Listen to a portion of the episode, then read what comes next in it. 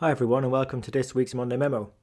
Now, you probably don't need me to keep going on about that we're living in interesting and challenging times with the global pandemic that's uh, surrounding and, and a lot of us are living through at the moment.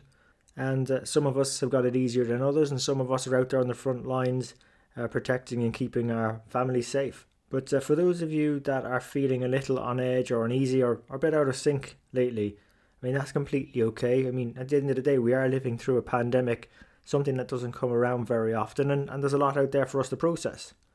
I mean, personally, myself, I, I don't know if I felt right this past week. I've probably been a bit quiet, and it's probably been more of a subconscious level because as a leader in finance, in, my role, or with these podcasts, sometimes you're putting on a brave face, and then uh, it takes a bit of time maybe to catch up, uh, the subconscious to catch up with uh, where you're really feeling. And I think that's the most important thing is being aware of um, of how you're processing this.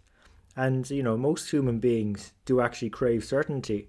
But I'd also suggest that one group in particular, particularly accountants and finance professionals, eh, you know, we crave certainty a bit more than, than other groups because I mean, if you look at our roles, we pride ourselves on fundamental principles like accuracy and consistency.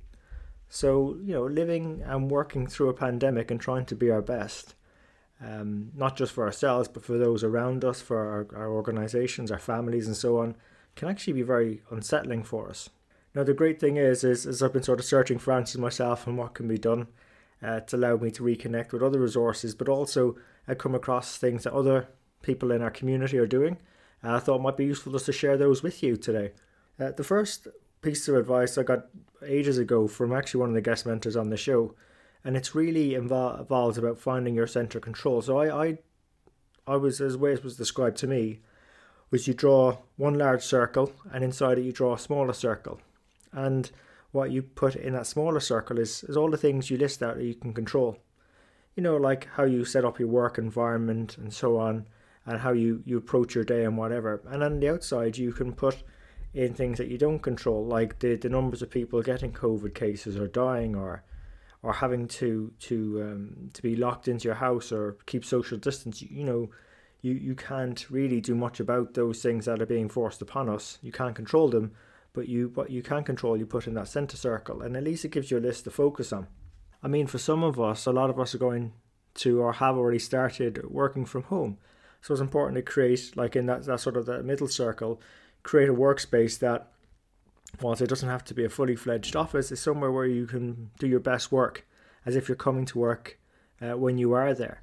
Uh, and I think also is is making sure that physically how we sit or ergonomically, I think the expression is is making sure that everything's positioned in the right way, so we're not uh, damaging ourselves when we're working from home. Uh, some people, uh, like myself, like to make sure that we're sort of dressed and ready for for work, so it sort of separates the, the working environment from the personal environment because some of us will have kids or family around as well. And that's another thing as well. I think work life balance probably isn't the right way of looking at this. It's more like blending our work and our life because um, there was one day there where I felt like I just worked straight through probably 10 to 12 hours. It's a bit of a blur. But the the um but the fact is is I realized I probably should have taken a break during that period and uh, and then on the other day I, I took the dog for a walk and went out for a walk with the family uh, and just took a break for a couple hours and then went back to it again afterwards. And again because a lot of us are probably used to meeting others face to face i think you know try and leverage the technology out there. We use zoom for the podcasting and that's what you hear hear a lot of our voices on but but essentially there is also video functionality with that. There's uh, microsoft teams which is quite a good program trello slack just for collaboration and just be as visible as you can, even though if you're not physically there.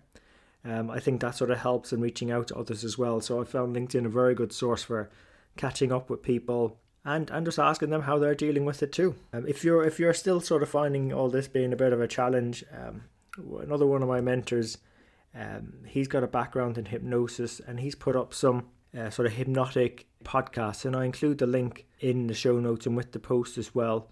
You can find them on SoundCloud under NLPIE. Uh, so if you're looking for special tracks on how to improve your focus during this time or sleep more deeply, I know some people have had unsettling um, sleeping periods. Also, um, how to increase your comfort.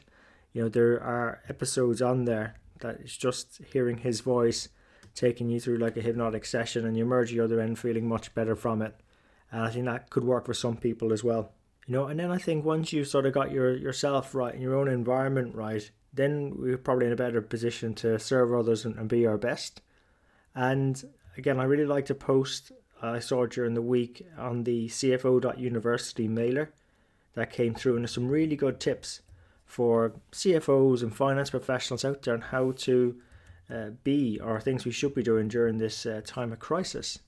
And I think the first point they made on the mailer, which is true, people come first, and making sure that those around us are safe and healthy is key. So that involves asking questions around how are how are different stakeholders likely to be affected by what's going on, and how do we protect each group of stakeholders and, implement and, and communicate what protections we put in place. Then another strength that we have in, in finance is our ability to to de-risk things or not have to take unnecessary risks. So we could start getting involved in leading risk management initiatives or, or running forward some scenarios and pre-mortems on, on potential risk management. And that could be either in large corporations where we might be looking after particular budgets or parts of the, the, the accounting processes around procure to pay or record to report, making sure that uh, those are de risked to help the decision makers do the right things. Or, for example, in smaller or medium sized enterprises, uh, making sure that we've got three way models so that our earnings, balance sheet, and cash flow talk into each other they're robust and we're doing some sort of shorter term, maybe 13 week cash flow forecasts and making sure we're hedging those best as possible. So I thought that was a fairly useful guide with some tips on things we should be doing. And then once you're sort of uh, taking care of yourself and taking care of your, your work around you, you know, you might you might be looking for other ways to contribute. And uh, I'm really encouraged by some of the things folks are doing. Uh, Generation CFO have sort of again sent out mailers, and if you go to their website at generationcfo.com, you'll actually see that they've got a crisis community group, and and there's some fantastic stories coming out of people helping each other uh, via using that uh, community portal. Some examples are where we've got financial controllers offering cash flow advice to micro businesses. We've got FP&A looking for forecast modeling support. We've uh, managers looking for ideas on how to keep their teams motivated and we've a ton of uh, consultants offering pro bono support to our community. So again, I encourage you to go check that link out. Fantastic initiative. So I want to say thanks to Chris Argent for that. And also um, later on on Monday evening, there's myself and there's 11 other uh, so world class presenters on finance topics that are part of this uh, virtual world finance summit. So it means that people can can log in from the comfort of their own homes, ask questions, get involved in these sort of free webinars because some of us who had expected to be taking part in some training and development uh, during this month and probably in the next couple of months haven't been able to to follow through on that and make it. So um, so again, a really great initiative there by the Outperformer to make those free available uh, worldwide. And appreciate the timings may not be suitable for everyone, so I believe they're being recorded as well, but again, if you do make the live sessions, that does give you the opportunity to ask questions about the content and engage with others. But I guess where I'm, I'm going with all of this is, you know, it's easy to feel isolated because of the, the imposed isolations upon us, things that we can't control. But what we can control is how we respond that. And there's a community out there to support our fellow finance professionals and accountants. And again, that's where we sort of take the name strength in the numbers from because there are a lot of us there and we are there and we have a great strength in those numbers to go and support each other too. So, just in terms of wrapping up, just want to say, look again, thank you for investing your time with us today, and just hope all of you are taking care, staying safe, and, and looking after each other. And let's keep on building our strength in the numbers.